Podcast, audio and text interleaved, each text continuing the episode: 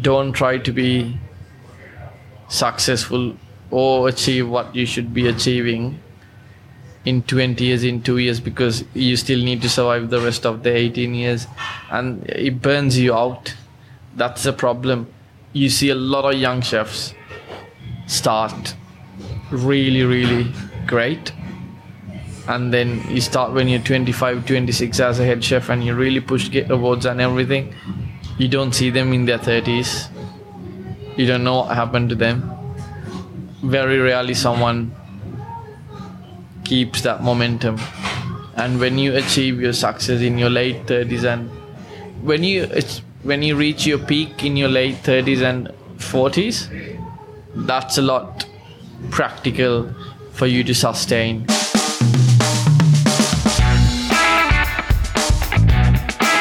Hey everyone, I'm your host, Paul Turn. In the day, I work a pretty normal job as a doctor in Singapore. But in my spare time, I interview successful people, mainly in Asia, with interesting career paths, hobbies, or side projects. I trace their stories right back to their humble beginnings, and I ask, what do these unconventional journeys teach us? And can we similarly be more imaginative in what we do? Welcome to the Alternative CV Podcast.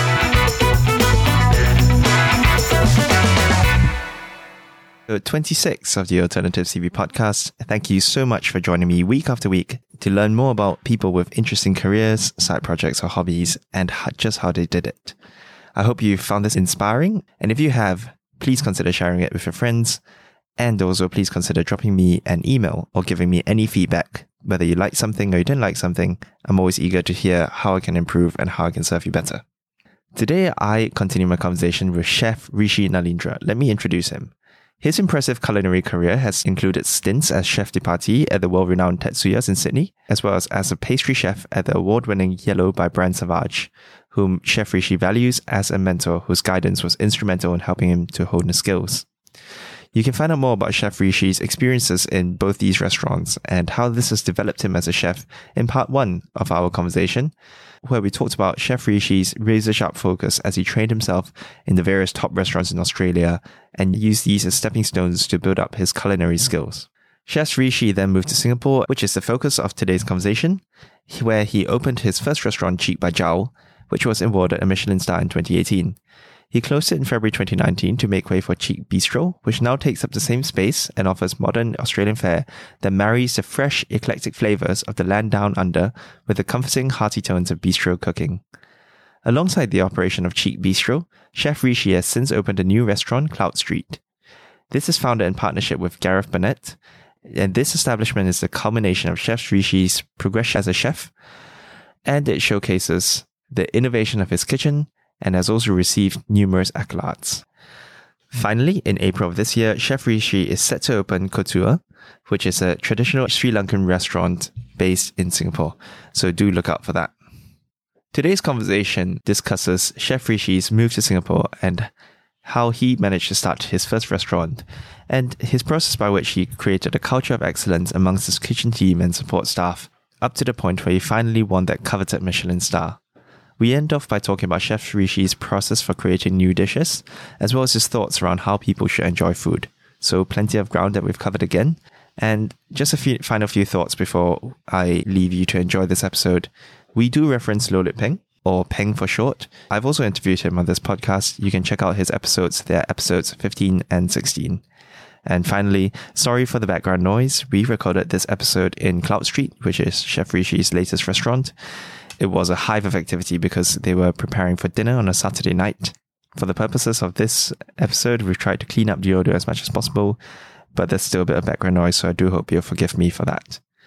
So without further ado, I hope you enjoy this highly entertaining but also educational conversation with Chef Rishi Naleendra, the first Sri Lankan to be awarded a Michelin star. Do enjoy.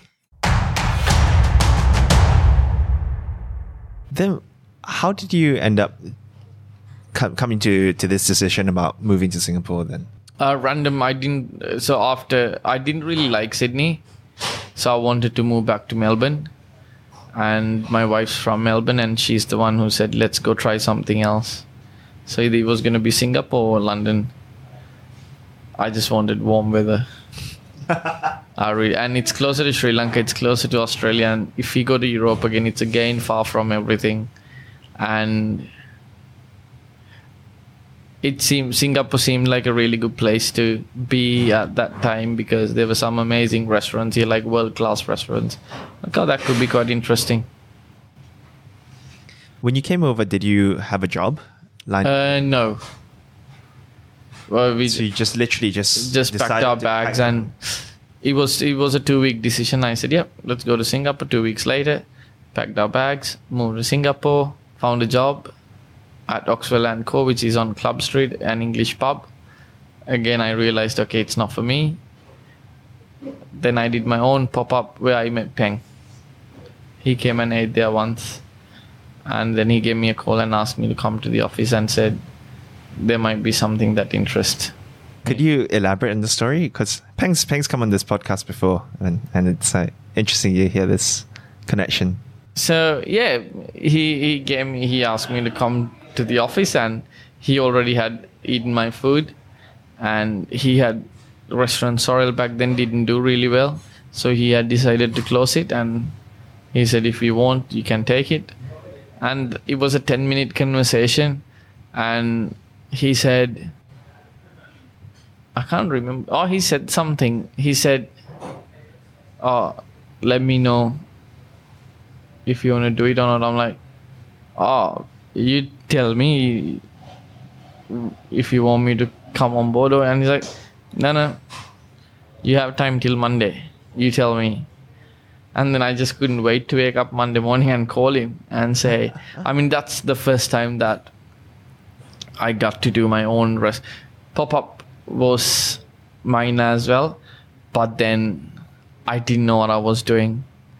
What, what do you mean by by that? I mean, opening a restaurant, it's a massive thing. You need a full team.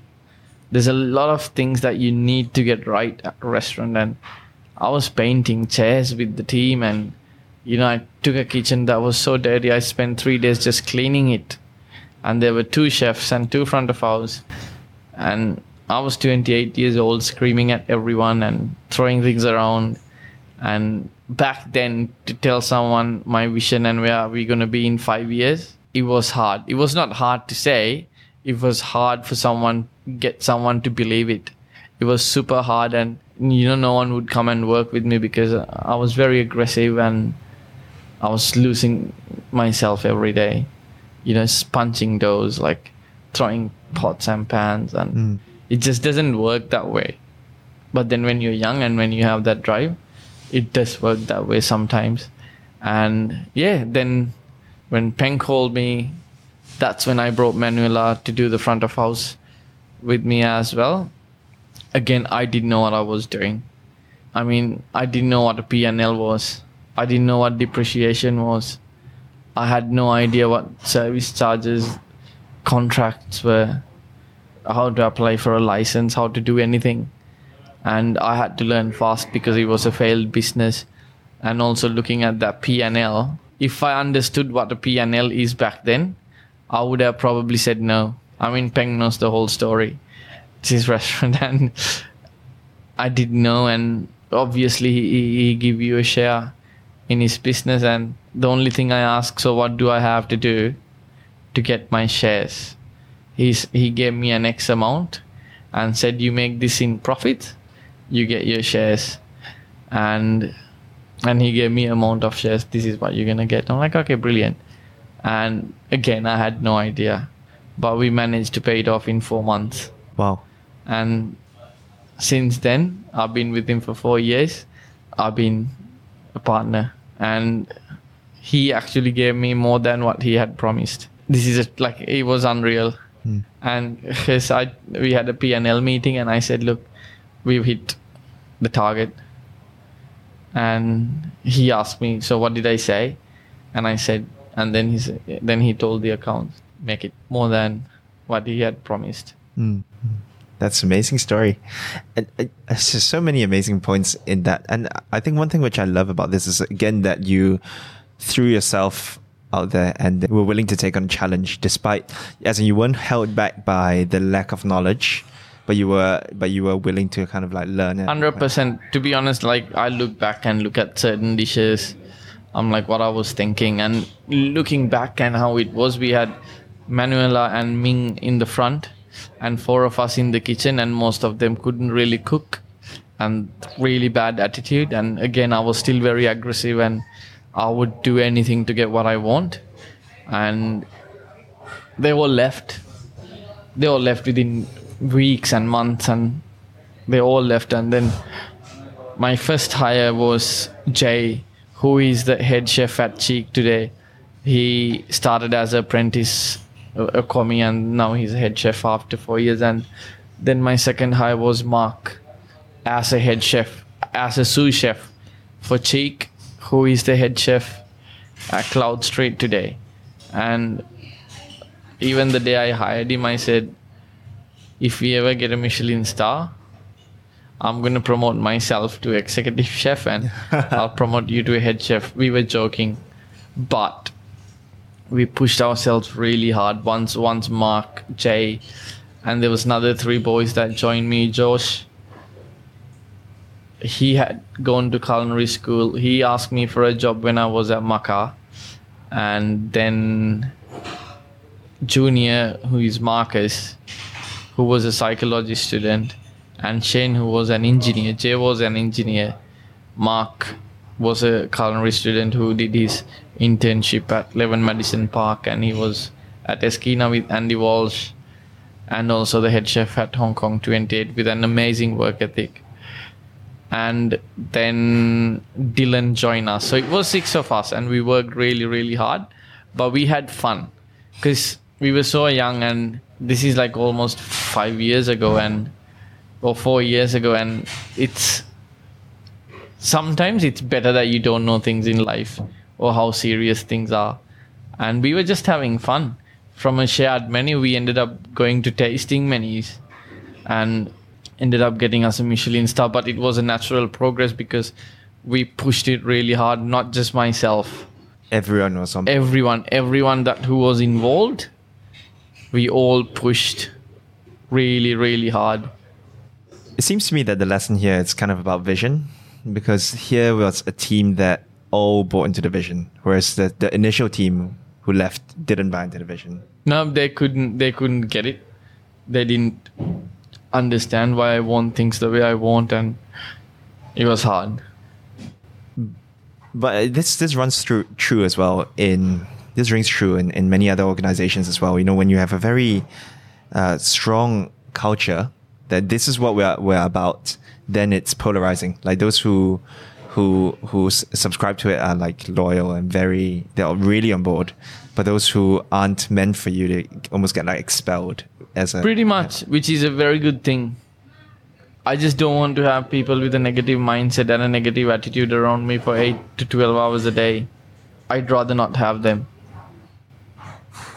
Can you describe what kind of culture you try to create in that? Positive culture where people have fun and you work hard, but you don't take work as a hassle. You do it because you actually just want to do it and you think it's fun. But it's very serious at the same time.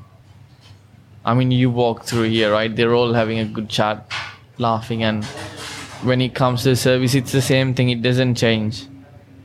But what goes on a plate and what we physically do and what we mentally put through to a plate, it's very, very serious and it's a lot of hard work. And high standards, which you've learned? With very, very high standards. How did you hire for these people? Because it seems like you built your team really. Just the attitude, to be honest, it, it's the people around me who built it, not myself. I can have a vision, but if I don't have the right people around me, like Mark, he's been with me for almost four and a half years and he took a break when he had his baby, but he came back for Cloud Street, and it just changes everything. Who you associate with and who's around you. The moment you have people who's starting politics and who just start talking people's behind people back, it just becomes a mess. Then your focus is not work. Your focus becomes everything else, which you don't want to happen. And what would you say the other kind of experiences, so like Yellow and Tetsuya and Taxi Kitchen, what what how did they influence you as a new kind of head chef at both Maka and and this place? Like, what lessons do you kind of bring over? I don't have to lie. I think when I first started cooking, a lot of my food looked like it. It was from Brent. Hmm. I'm being very honest. Like it, you could physically put it in one of his places, it'll fit in. Hmm. That's the reality, and you know, it was a lot of influence that came because it's the first time I worked in a kitchen that I thought, oh, that's actually creative food, which I want to cook one day. And you have to start from somewhere. And Brent has eaten at Cheek by Jowl. Has he? Yeah, and Oh, wow. he's, he's eaten at Cloud Street twice now. Yeah, I ca there was a lot of inspiration came from his his food. I don't have to lie about it, and it's. But then eventually, to be honest, only when I opened Cloud Street, I felt like oh, I actually have my own style now. It's not Brent, it's not Taxi, it's not Tets. It's my own thing. How do you come to that? practice just practice and practice and practice And innovation, I suppose. Just trying things. just trying things it's trying things and i still have ins- inspiration from all these chefs that i've worked with but now i have my own way of doing things what would you say is your distinctive style then? it's really hard to explain it's something that you need to experience Okay. And I definitely look forward to experiencing it sometime. Yeah. Can we talk a little bit about your creative process?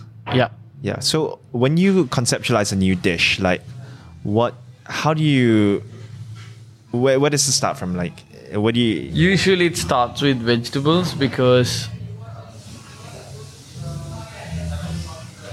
there's so much you can do with proteins and and you don't want to change proteins too much and vegetables is where you can be very very creative so we're talking about um, creating new dishes. Yeah it, it's always starts with vegetables. It's so hard to say how it starts. It starts with the product and then we just try to develop it to something and along the way it's always logic. What's missing why it's always it's what's missing what's missing and then you get to a stage and then you're like let's take things out now. So eventually it becomes less is more Do you um, look to many different places for inspiration? Do you, do you think comes from within yourself? No. Oh, you sometimes you see things on books and you're like, oh, that's actually interesting. I never thought doing something that way. Sometimes Instagram has been a massive thing.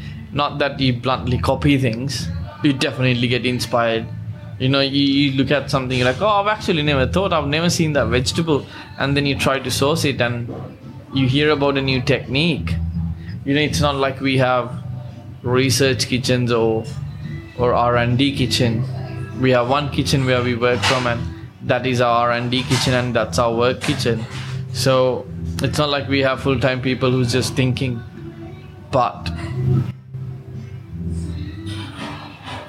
that's how it happens. You know, you you go eat like not necessarily it has to be a fine dining place. It can be something really casual and takes you by surprise ingredients or a texture or something that you've never seen. Like, I never thought thought about that. It's ne- I'll be lying if I say it's hundred percent myself, and also a lot comes from the team as well.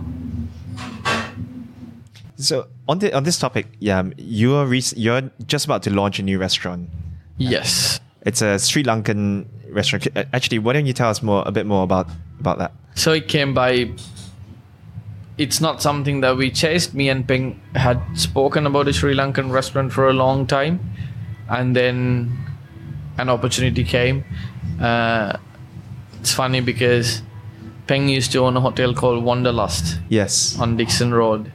He sold it a couple of years ago, and Ashish, who's uh, 8M, bought it and has developed it, and they've decided to keep the name Wanderlust because it's so iconic. Hmm And so Ashish wanted to see me one day and ask me if I would be interested doing something with him. And when I was going to that meeting, I was hoping he'll want to open a Sri Lankan restaurant because there's no point opening another Western restaurant because I have Cloud Street and also I have Cheek. Funny enough, he wants to open a Sri Lankan restaurant. I said, let me speak to Peng, and then obviously Peng said yes. So Amazing. And what's the name of your new restaurant? it's gonna be called Kotuwa. Kotuwa. Kotuwa is an iconic place in Sri Lanka. The central uh, railway station is called Kotuwa. It's almost like Flinders Street in Melbourne. Kotuwa is Flinders Street of uh, Sri Lanka. And so you're now creating a, a, a new menu for Kotuwa. Yes, Based around Sri Lankan themes and entities. yes. It'll be traditional Sri Lankan food. Okay. Will it be like a tasting menu kind of concept? Or? No, it's a real Sri Lankan restaurant. Like we will be cooking traditional food. And um, purely traditional or using the techniques? Is that a hybrid? Uh, Or just pure I don't know yet. Obviously, there will be certain touches. More than the food, like I really don't want to change food a lot because there's a reason why we eat the way we eat and how we eat, how we cook things, and I don't want to change it. It's been done in a certain way for a long time for a reason, Mm. and I'm not the biggest fan when people changes things too much for the sake of changing. And it's about tasty food sharing and you know, bit of heat, bit of acidity, and I really don't want to change it too much. But it'll be in a nice ambience. The same design team designing that restaurant who designed Cloud Street, and also we will bring. I think Cloud Street and Cheek, we have our own identity when it comes to hospitality, how we talk to people, how we look after people, and you'll definitely get that there as well. Our brand of hospitality. Hmm. So one thing I've, I've noticed from this conversation is how you've definitely gained more experience as you've gone along. So now the way you talk about like having your own brand of hospitality and bring the same people along to design it, like whereas previously when you started Cloud Street, you're like, or or or a cheek by jowl even, you're like, oh no, what's a profit and loss? So you've really kind of um, developed the skills again in, in all these other areas beyond just the the the cooking. So I'd like to ask a bit more about opening a restaurant. Who you're a chef and you're an owner as well. Do you fi- usually find a partner to do all these other functions of like operations? Now I have Garrett, but initially, no, it was just me and Manuela trying to figure out how to do everything, and then along the way you meet people that who's passionate, the people who does our flowers. We've been working with them for four years. People do our branding. I've been working for them for three and a half years. The designing team, I've known them even before I did Cheek. And but cheek because of Sorrel I didn't have a budget to design it. So I've known them for five years. And it's just working and it's just finding people that you can work with and and you you just don't need to have long conversations of who you are or what you want to be. Just they know already because they've known you and I've known them I know what they do. And it's a trust. Once i say this is what i want i know they're going to give it 100% changes everything. It's a contractor. Like honkit our contractor is we've been working with them for a long time. Yeah, it's the context in the team which you build up around, 100% and that's uh, yeah, it's it's important because going to a restaurant, the concept is not just the food, right? It's like no. the menu, how you the, your font, and you know and the design. branding is a massive thing. I never thought that branding would be this important. But branding is really really important. It's, it's what you remember.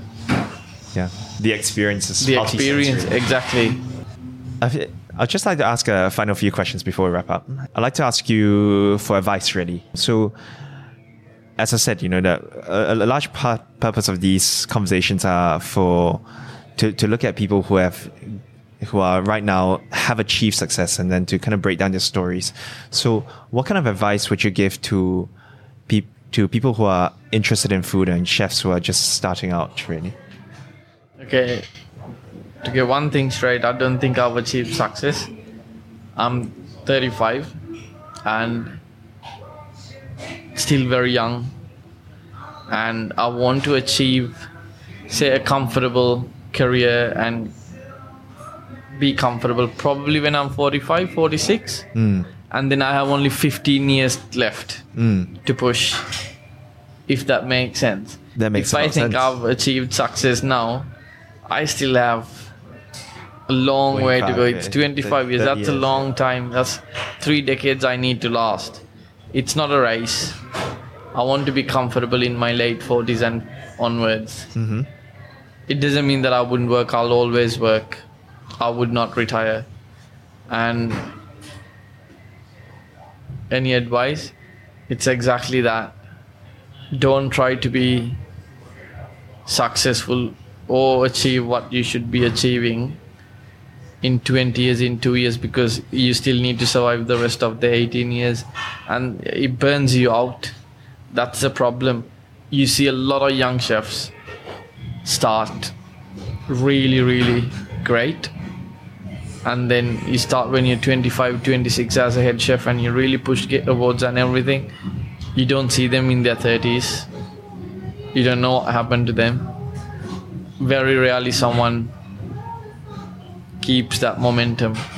And when you achieve your success in your late 30s and when you it's when you reach your peak in your late 30s and 40s that's a lot practical for you to sustain. Mm. Because it gets i'm not saying that you can't be successful at 25 and also does it mean that just being rich or having money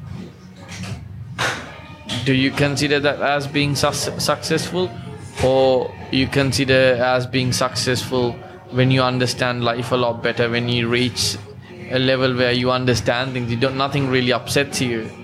Nothing really makes you overly happy. Nothing really makes you overly sad either. Because you know it's it's normal. Hmm. And is that the success?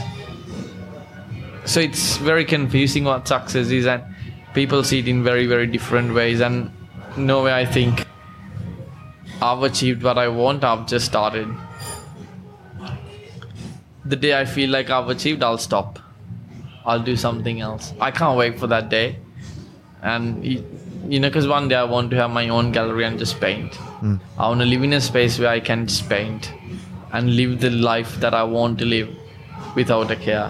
And i'll do that if i feel one day i've achieved what i want out of this i'll stop. There's no point moving forward right? So and to reach that level it just be your hard work. You can the always there's people that who's always a lot more talented than you are but that's 5% the rest of the 95% is purely practice and just not stopping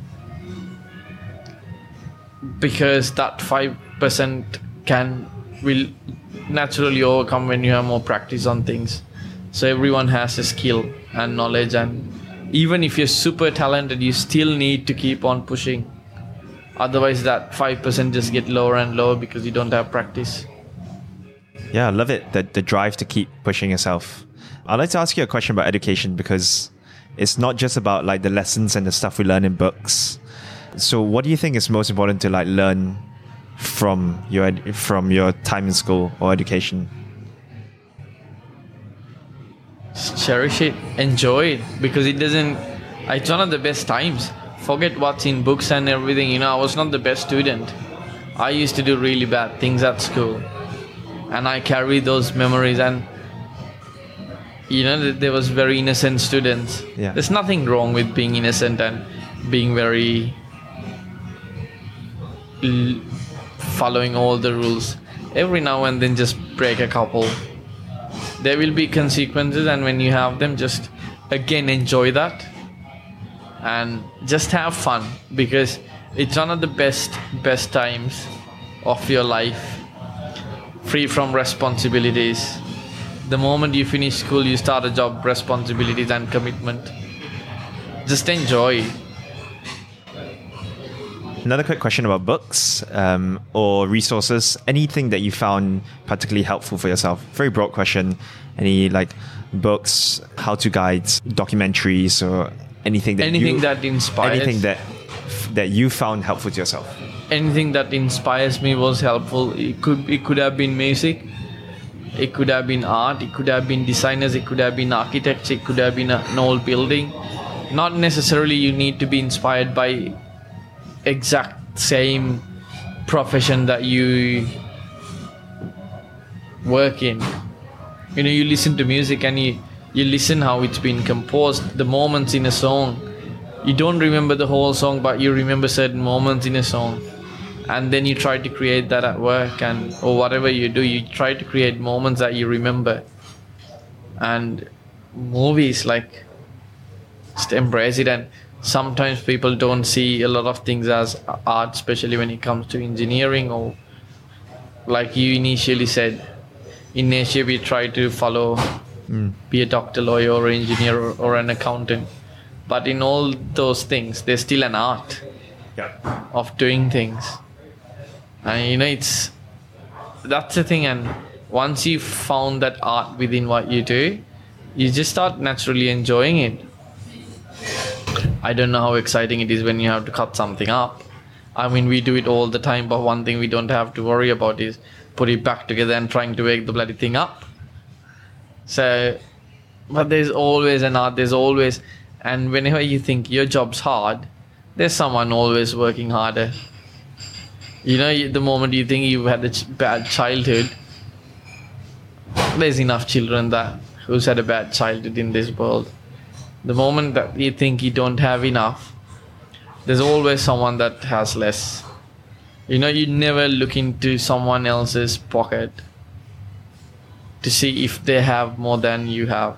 You always look into someone else's pocket to see if they have enough to survive or you can lend them some it's always share the knowledge that changes everything. You become less greedy. I don't have a recipe book but everyone that works with me has a recipe book and i never fear when someone writes one of my recipes. I don't care. And and these days it's not hard. You can google anything comes up. I want to make a bread i can google. But what you need to learn is not to copy how to take something and be inspired and how can you make it your own Great advice. Great advice. Just a quick fun question to end with. I I've always wondered about uh, eating. So I've wondered about you know if the two of us had a, went to a, went to a new restaurant say, and had a degustation menu, I'm sure that we'll have different experiences. So as kind of like a layperson who has no experience with say the fine dining world and being a chef. Do you have any ways, uh, tips, quick tricks, etc., for me to have a greater appreciation for for for just what I'm- relax and enjoy people just think too much you know everyone goes to a meal and now th- these days everyone's a cook everyone knows how, what's happening in the industry. Everyone knows everyone's a foodie. Who is a foodie? We all eat. So we all are foodies right? And it's the same thing. You don't go to a doctor and tell the doctor that you know what you have and what you should be doing to help me. It's the same thing. You go to a restaurant, just trust who runs it, and if things aren't going well, just let them know. See if they do something to fix it.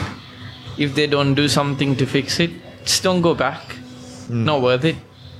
But even if it's a mediocre meal, or even if it's if it was a bad night, but they tried really hard, go back.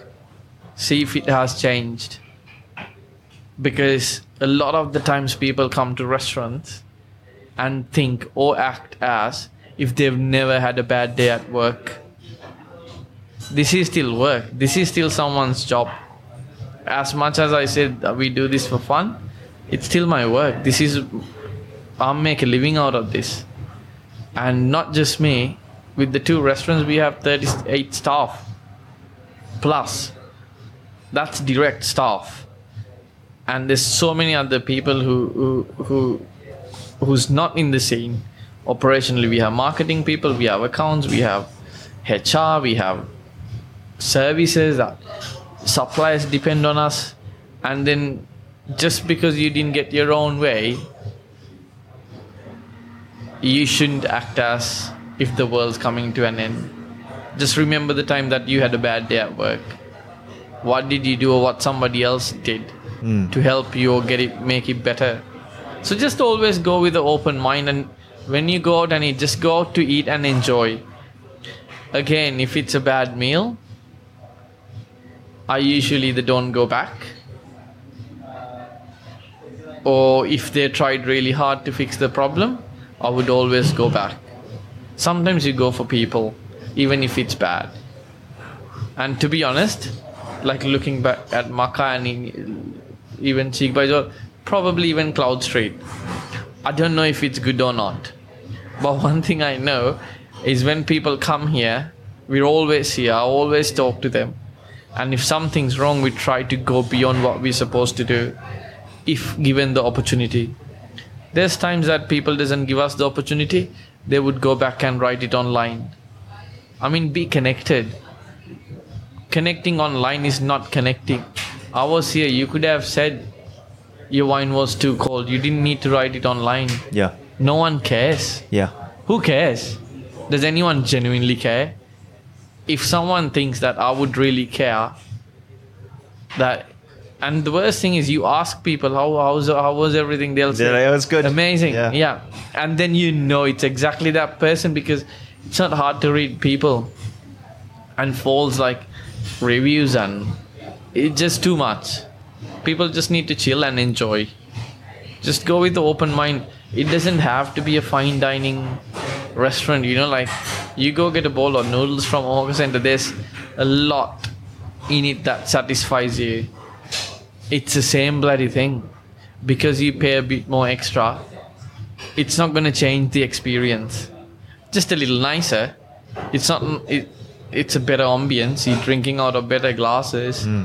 And if you can't enjoy a bowl of noodles you can't enjoy a fine dining if you can't enjoy a burger for four bucks you're not going to enjoy fine luxury is not a price. Luxury is what you make out of things. So it's very very important and always have a glass of wine. Chill the hell out when you eat and drink. I mean enjoy just relax let go. Yeah. you know you don't want to be working when you when you're out eating i used to do that. I used to stress. Sometimes it's one certain thing still stress me out when i eat. If the service staff is rude or if they don't genuinely care it gets me really badly. I get agitated and i would never go back. There was one incident not long ago. I said I told them, I'm like, look, I don't get upset often. And it was, I was, if I was sitting here, the bar was there and the drinks were sitting there for like five minutes, but the bartender would not bring it here. He'll wait for a waiter to come over and to pick the glasses and put here. And he'll just fill up the glasses and he'll be on his phone. I went up to the bar and took the glasses. I said, Look, it's not that hard, right? Things like that get me. But apart from that, if people are nice, if the service is good, and if they're trying, just give people a chance. Mm. The only reason why I came this far, five years ago, it was not this harsh. It was harsh, but it was not this harsh. People gave people a chance. And even they didn't, I still tried my best.